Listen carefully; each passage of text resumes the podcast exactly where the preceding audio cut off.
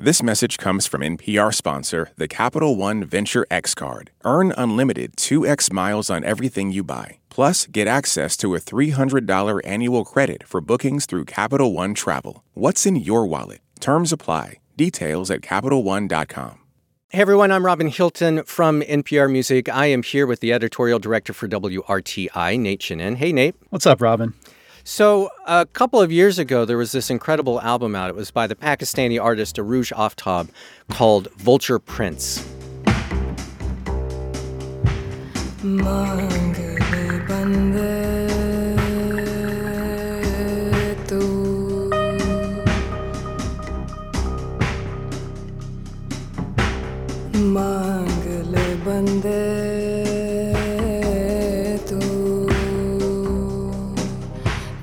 This is just a bit of one of the songs from that album. It's called Last Night. And we covered Vulture Prince pretty heavily at NPR Music. Everyone loved it. It was on, on all of our year end lists.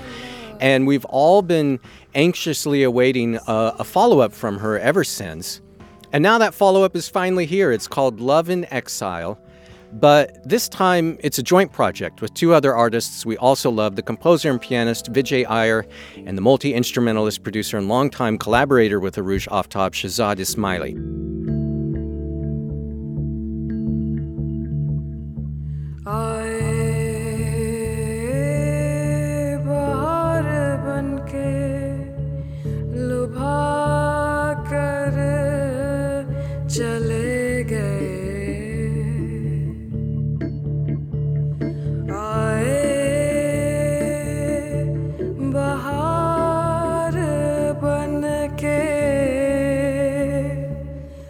As you can hear from this track, Robin, this is a really magical convergence of these three artists. And it's not exactly what you might expect. You know, there is a folkloric aspect to this music, but there's also a lot of electronic texture and timbre.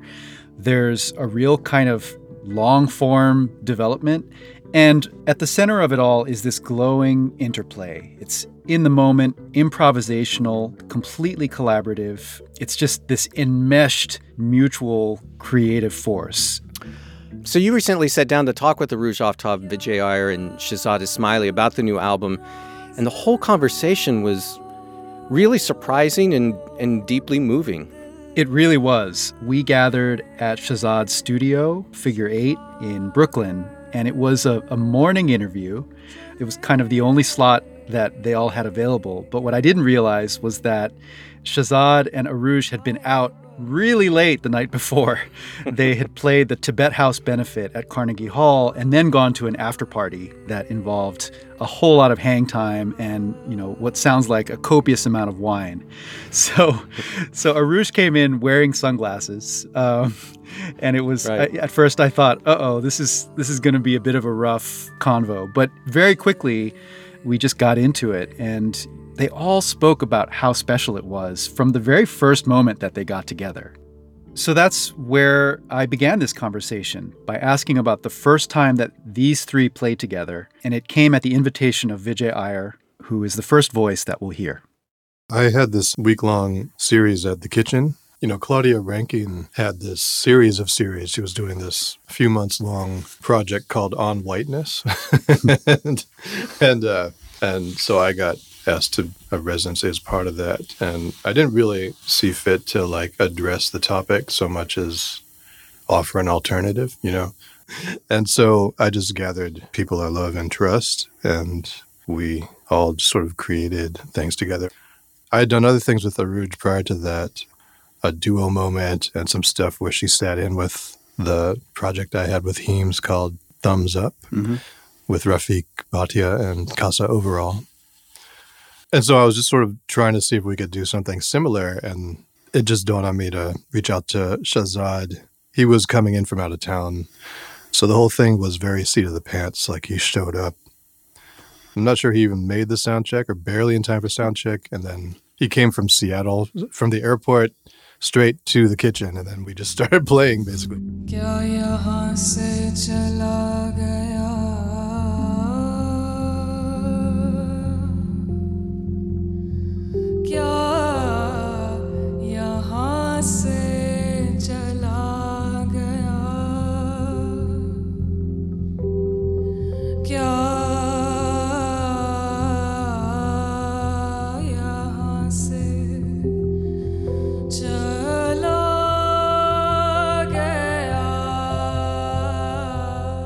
So it's one of those things where we have this a certain kind of like uncertainty and a certain amount of adrenaline where we were just open, like radically open to the moment.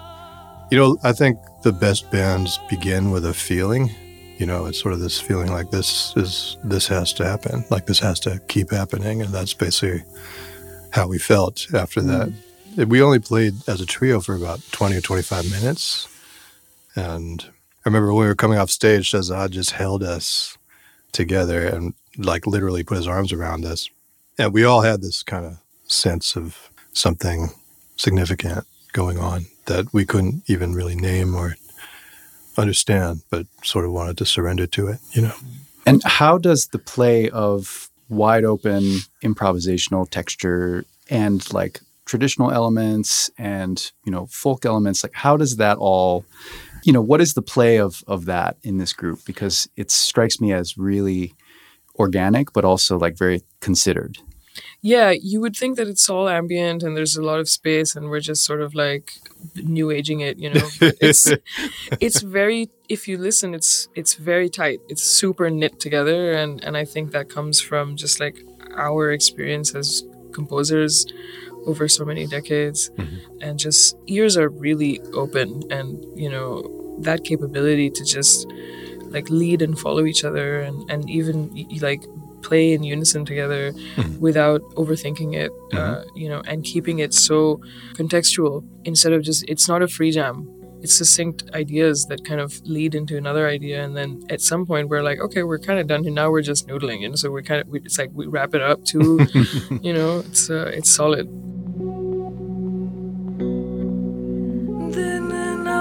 Then.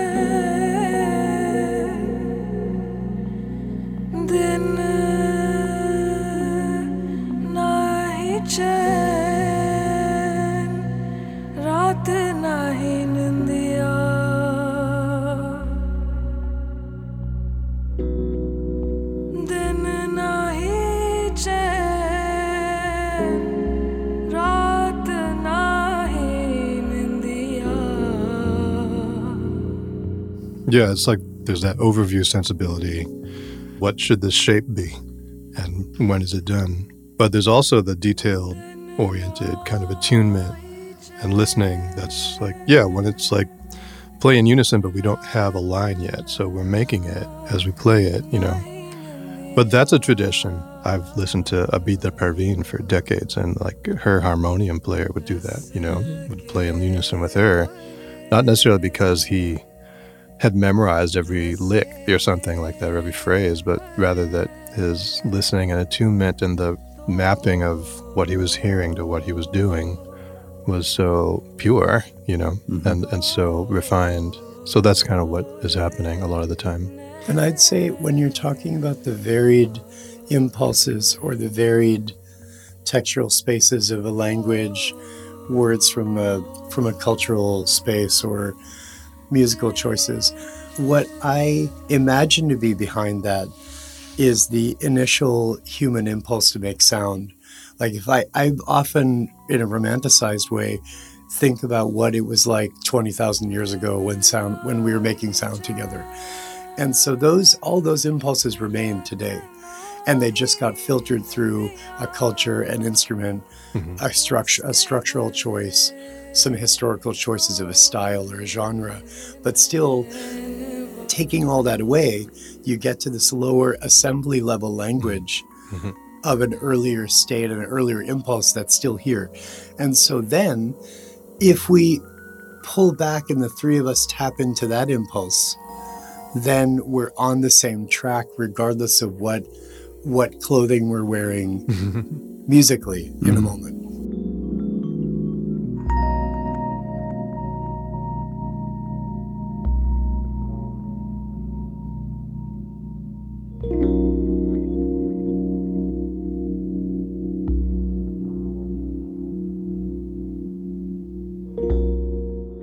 It feels like the three of you have this is like a concentric circle kind of like each of you has a different sort of musical center of gravity but the the references are all kind of bleeding into one another mm-hmm. you know and there's this like glowing overlap and you all are just leaning into it I think like you know if if it's vocabulary that you want to talk about, then maybe you mm-hmm. know. But I'm pretty sure that there's something else afoot here with this group Mhm. that the choice of musical elements are like Shahzad was saying, just sort of the trappings, more about intuition and about emotion, you know, and like really being as open as possible to the feeling of the moment and actually trying to express that and and ex- and then tied to all that is a you know set of maybe a set of questions about diaspora and longing and mm. and community and that kind of stuff that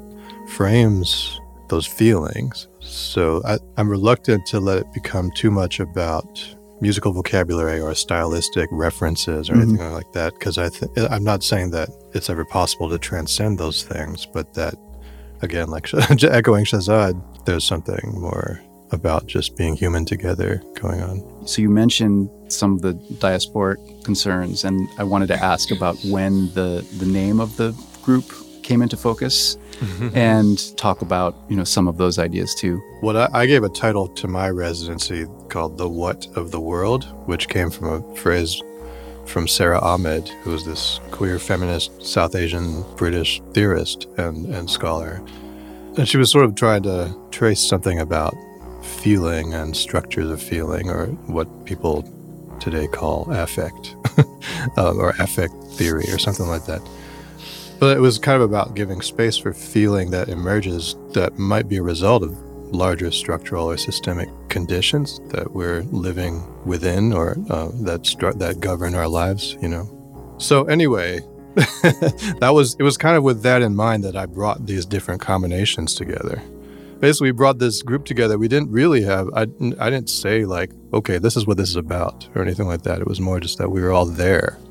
And then like, you know, we were about to play and then Arooj just got on the mic and said uh, just a few words about and then she just said like really two or three sentences that I'm not sure either any of us could like reproduce right now but the words love and exile were in there you know and and it was kind of like uh, it was something about finding exile and longing and finding a sense of home through love and music. It was something like that. Does mm-hmm. that sound familiar to you? Yeah yeah. I think so. I feel like the room was really charged uh, mm. and and that's kind of why i felt that i should say something because i mean i was not qualified to say anything because i wasn't even sure what even it was that we were about to do hmm. But i had a sense from it just isn't it crazy how like even before we had played like there was already like a feeling hmm. of needing to say something to the audience about what this is about to be hmm. which i didn't have that like at any point before like we would just do it. At that particular time it felt like i should contextualize this a little bit. Maybe i wanted to i don't know but there was something about the synergy of the three of us that that needed to be kind of uh, put into words a little bit and i just very vaguely was like yeah you know it's it is about sort of searching for the thing and being in a journey being a sort of nomadic musician behavior like i think so much about inherited heritages and and and being from so many different places at the same time and what it really means. And and Vijay's thing was called the what of the world anyway you know so I just uh, and especially because the audience was so charged I felt that I should say something. And luckily Vijay remembered that. So it's a great title for the record because I certainly did not remember anything that I had said in that moment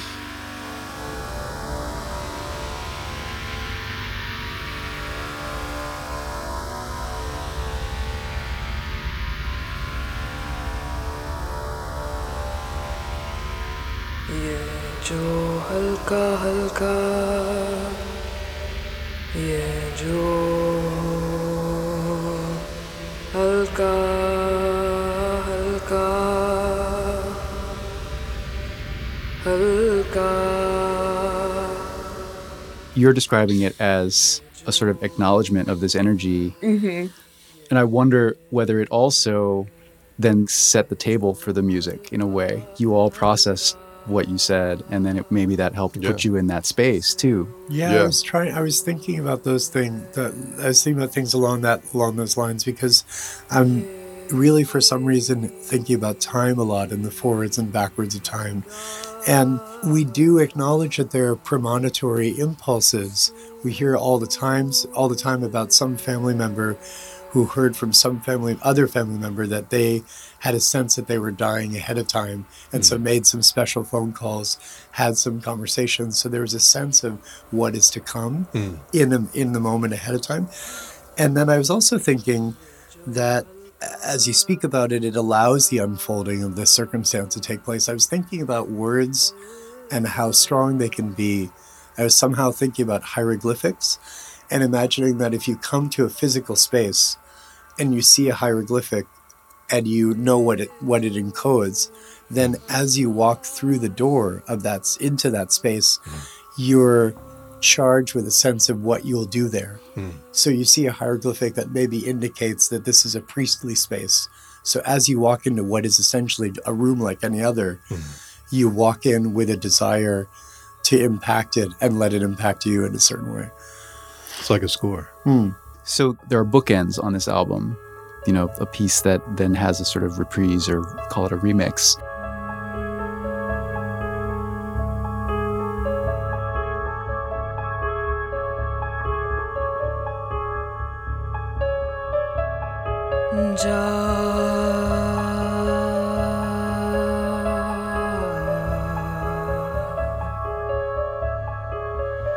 जा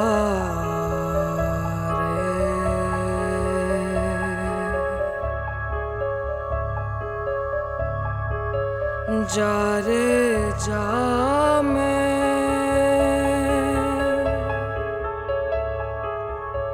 So the title of that piece, "To Remain to Return," which I've been thinking about that title because uh, you know within it there's a contrast. You know, there- these are sort of two different things, but they seem. well, I don't know. You please tell me. It feels like they're reconciled in the piece. Like there's a there's a, an idea that we're holding these two oppositional, you know, actions in the same hand. So, can we talk about those two actions? Like, am, am I reading too deeply into that, or is there something there? There is because I think I named the pieces after the pieces were written. And like my first iterations of naming were like horrible. And then I think on the third or fourth try, the names of the pieces fit how the pieces are or what they're doing. And this particular one definitely has that push and pull and that arc in a way uh, where I mean, t- essentially, to remain and to return is the same thing, right? Because you're talking about staying in a particular place. So whether you stay or whether you return there, you're, the place geographically is staying constant, and I really love that idea, and that's kind of what's happening in the in the song. That like Vijay beautifully kind of begins this concept, and then we sort of add to it, and then we subtract from it, and and we end at a conclusion. I don't know. It's weird what I'm saying. It doesn't really make sense but it does when you hear the, the song and then lyrically i'm saying this i'm just saying go i'm not going to talk to you anymore you know so it's like that push and pull is just like so fun and so beautiful. It's like hopeful you know uh, there's departure in there right? There's notes and elements of like because he's doing so much like fluttery like he's kind of like leaving uh, in the in the piano line and and Shahzad is is being really interesting on the bass but also being very grounding. And I'm just saying like fuck off I don't want to talk to you anymore you know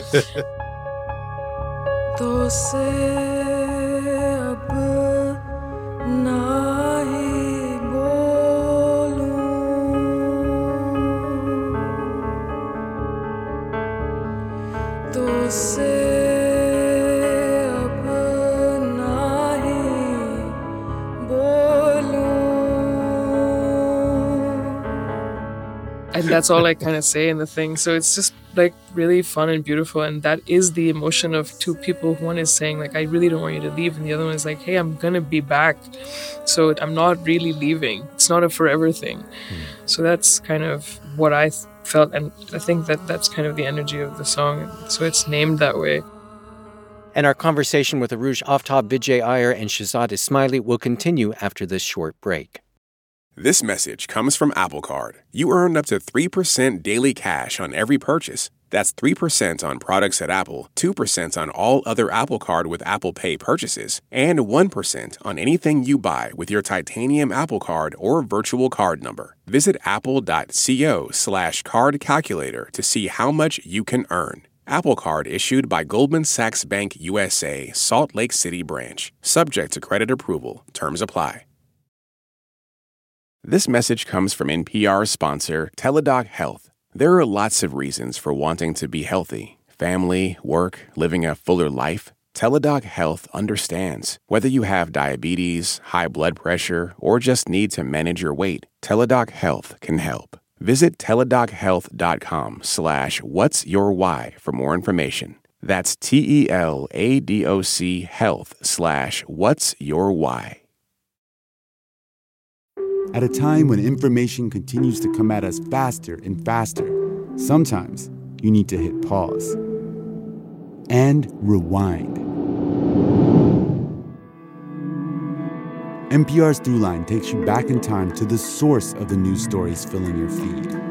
Find NPR's Throughline wherever you get your podcasts. Let's talk more about about the lyrics on the album. Um, I'd love another example of a piece in which what you're singing comes out of what's happening musically or So, like, I wanted to be an instrument too, which is like a really cheesy thing that vocalists say from time to time. Um, and it just doesn't really go anywhere because you just can't be an instrument. You're the vocalist. You know, it just doesn't work that way. But when you're scatting, you know, you can scratch that surface a little bit. And I wanted to because it's so open. Like there isn't a succinct story to really tell here. And and and there's a lot of freedom in not being responsible for the story. Mm-hmm. You know, as a singer who starts singing and then all the attention of the entire 5,000 people is just like on you. And it's kind of like a blessing and a curse because then you're sort of supposed to hold the thing. And I'm used to that in my project, but this is supposed to be democratic situation, right? but people are so interested in following the vocalist as soon as you start saying something they want the meaning behind it immediately. Mm-hmm. Mm-hmm. But i'm saying lots of random fragments of things because i'm trying to just use them as vowels to really just sing. And mm. i never get to do that. So that this project is especially interesting for me because i get to flex a little bit because i'm not a very showcasey singer in my other projects but in this one i get to kind of go to spaces very freely mm-hmm. without responsibility because the responsibility of the music is shared. Mm. So i kind of on this project cringe when people are like what are the what's the translation of the lyrics and it's like no because then it's going to be about that you know yeah but I will say that of course I'm not a monster. So like whatever I'm whatever we're playing, like I'm feeling it and I am saying stuff mm. that is it's not disconnected. So for example, Shadow Forces, I'm actually singing a Reshma tune, you know, which is in Punjabi. Again, it's like fragments, mm-hmm. you know, so it felt kind of shadowy and kind of dark. And then there's always like the dark juxtaposed with the bright moment mm. in, in many of the pieces. It's not ever just one color.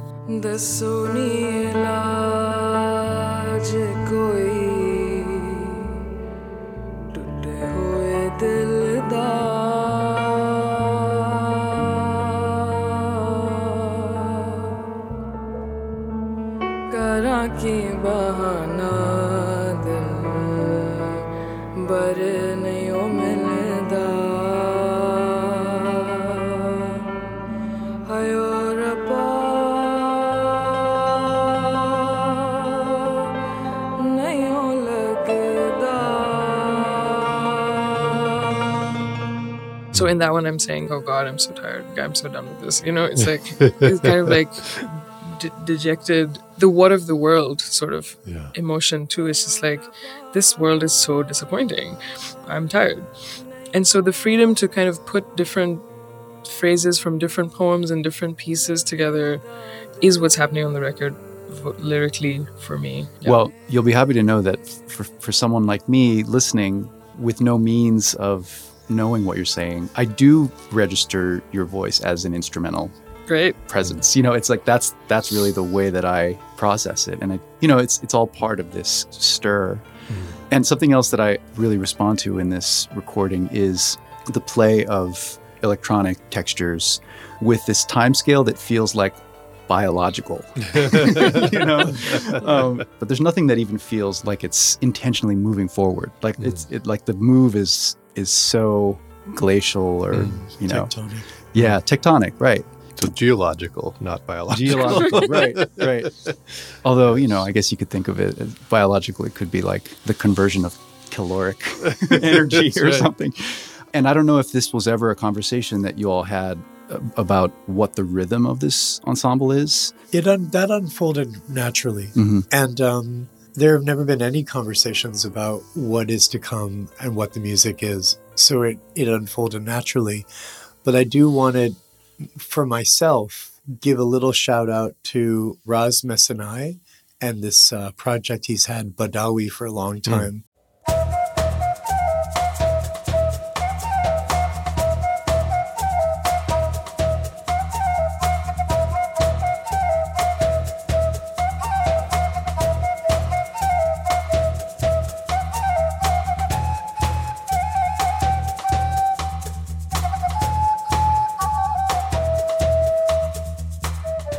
interesting how much that stayed within me. When I first moved to New York, which was February of, 20, of 2000, pretty shortly after that, I got to record and play with him for a few records. And he was an 80s skateboarding, graffiti tagging New Yorker in the Upper West Side.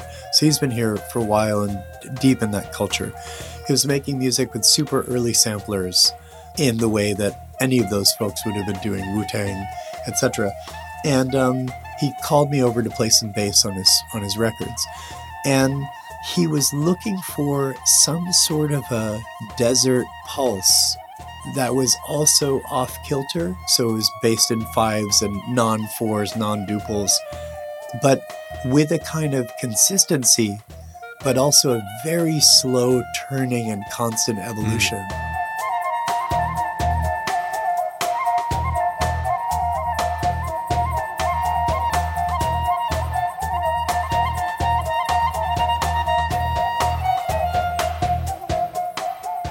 that way of playing has really really affected me at a critical moment where it's then become a part of how I sit with things and I think that I could give a little shout out to him in terms of uh, talking about that sense of time that sense of length Yeah. That's funny because I listened to those records a lot when they came out. Oh. I've forgotten that you were on them. Yeah. Hilarious.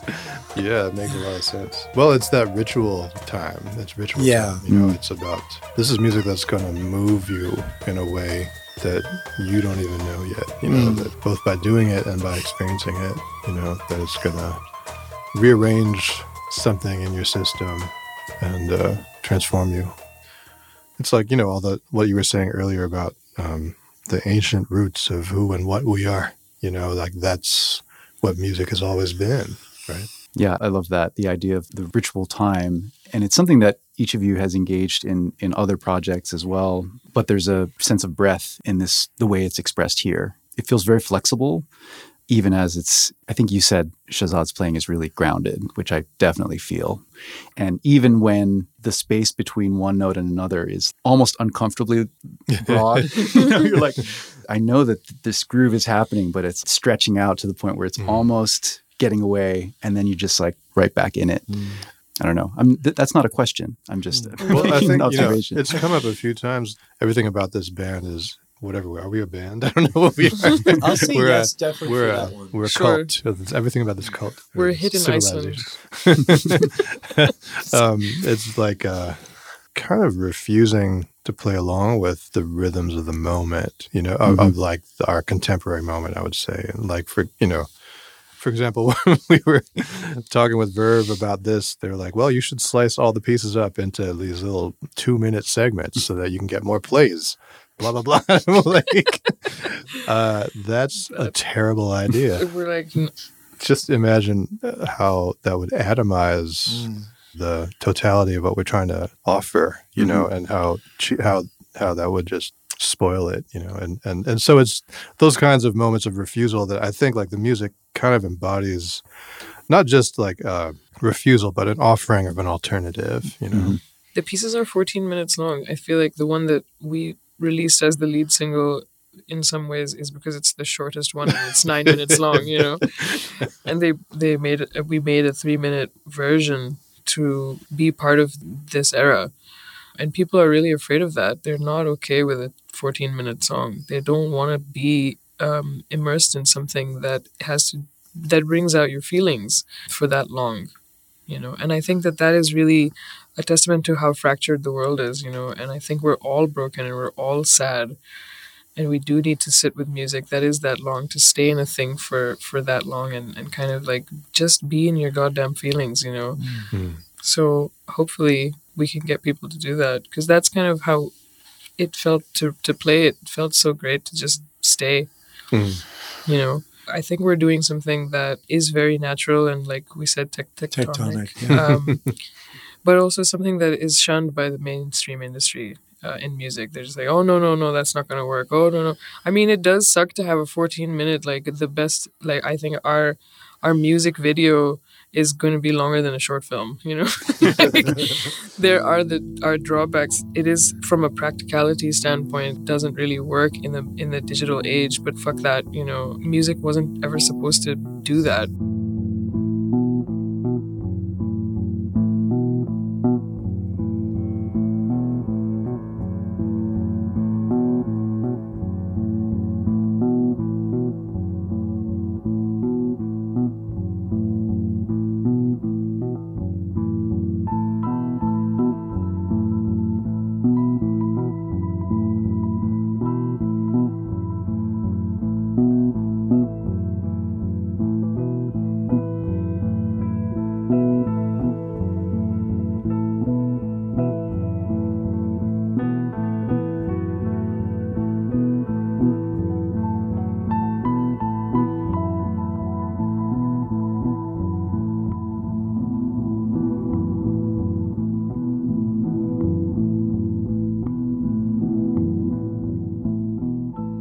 Feels to me like the people who are going to gravitate toward this music are are on your side on this issue, um, and there's enough of them that you know that it will be supported. You know, I think about about Vulture Prince, and you know that's not an album that parses into s- snackable content.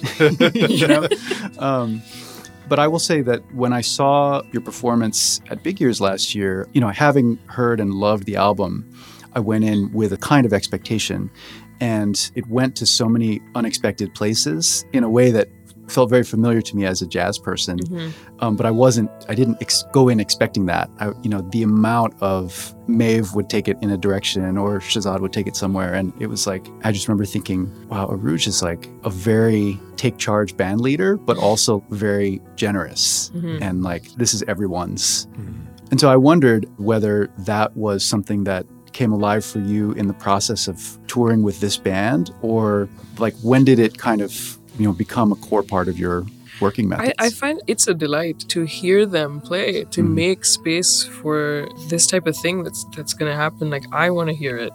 If I don't get to hear it, if I don't have access to Shahzad's like six solo albums, then I'm gonna make it happen in my own thing. You know, it's like I'm gonna be like, okay, you now play this thing here so that I can go listen to it again and again and play contextually like how I would like to hear Maeve compose a space and then have her just take three minutes or whatever or Gyan or like you know I mean the people that I who choose me and who I choose as well it's like we're cats you know um, we don't choose it just happens.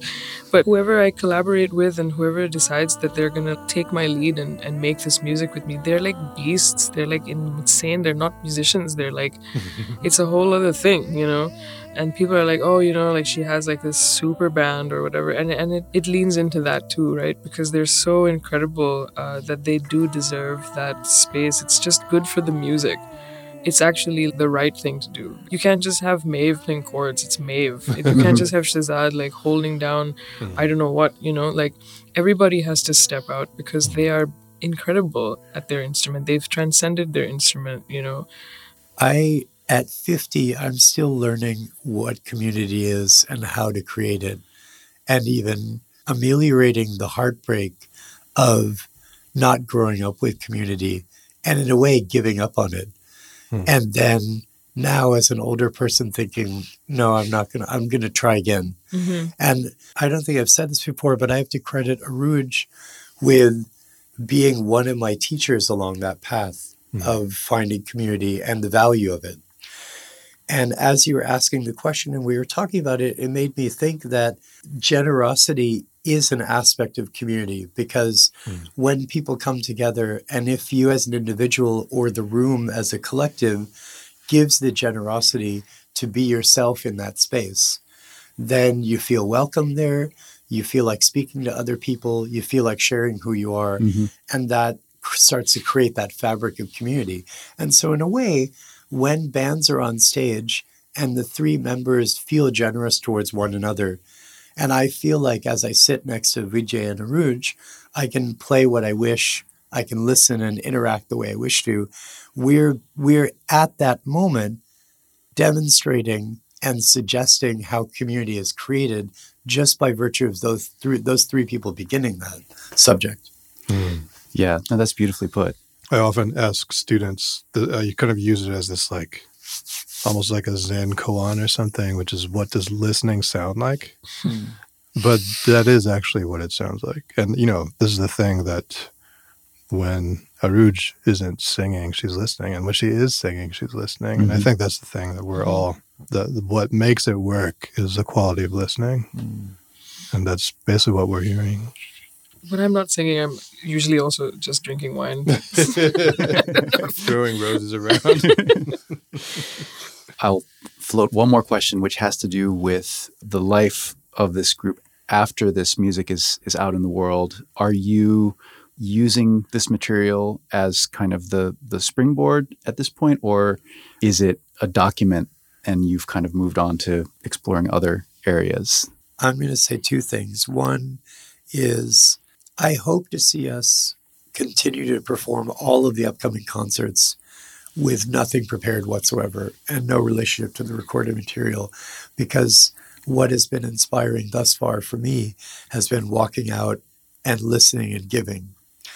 And then the second thing I'll say, again, speaking only for myself, is um, I don't know what will come because I imagine check in with ourselves as the year unfolds and see Uh, will we all walk away from each other towards each other towards something else hmm. and we'll see Yeah, I mean, when I think about it, we've done prior to the pandemic about a half dozen gigs. Never with the intention of like, oh, we should do that one again, because there wasn't any sort of like, there wasn't anything to point to, you know. yeah. And it was like at the end of that cycle that we made this recording, which was again just like, okay, let's play more, you know. Now that there is this thing to point to and say, well, what is that to us today, you know? I think it's the sort of thing that can be made, remade, unmade, that there are elements that were probably recurring already across those performances from 18 and 19. And I'm sure those elements will come back too, you know, like uh, maybe it emerges from certain kind of predilections or habits that we have, you know, or certain phrases that are rattling around in Aruja's head, you know. And even sometimes we would kind of do these very open versions of some of her songs. They would just sort of come out, you know. Yeah. So I think like that's all on the table. We have a whole bunch of concerts ahead of us this year. And so um, I think the main thing is that we want it to stay alive, you know, alive to us. So that's, it's probably going to just keep being unmade and remade. Mhm. Embracing yourself for audiences, yelling, "Play, just play the hits." The hit. Play that 14 minute hit. Yeah. Yeah. That's exactly what we don't know what's going to happen. We don't know what the, yeah, maybe the audience will get really attached to the record and will expect us to play. Yeah. I definitely don't think we're going to formalize them as songs and just go and play those. That sounds really scary. this is a very But like that'd be really funny though. It would be That'd kind of hilarious. a great You, like, inside joke if it every show from now on verbatim. we're just playing exactly that. Yes. That'd be really amazing. I mean, I think the main thing about it is that this album kind of offers a place to be for a while, you know, and, and I think the music, and just in general, what we've been offering as a group is that. I remember one time actually it was Philip Glass, since we started talking about him. He said, you know, music, it's not a thing, it's a place. And um, yeah, that stayed with me. I think that's uh, maybe uh the best way to think of it. So we're just going to go back to that place every time. If we think about it that way, then we already have the answer.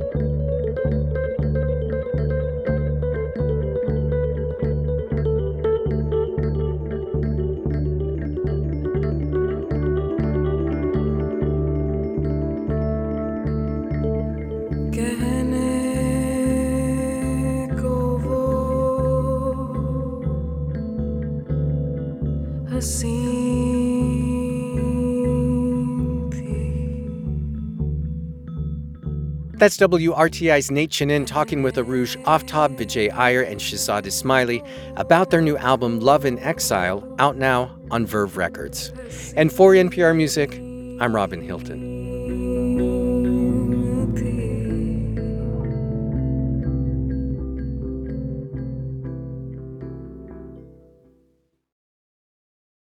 This message comes from NPR sponsor Rosetta Stone, an expert in language learning for 30 years. Right now, NPR listeners can get Rosetta Stone's lifetime membership to 25 different languages for 50% off. Learn more at rosettastone.com/npr. Imagine a house where every room follows a different architect's plan. Doorways don't connect, staircases lead nowhere. Lost Patients is a new podcast examining our complicated system for treating psychosis, one that loses patients to an endless loop between the streets, jail, and hospitals. We'll ask how it got so bad and how it can get better. Listen to Lost Patients from KUOW and the Seattle Times, part of the NPR network.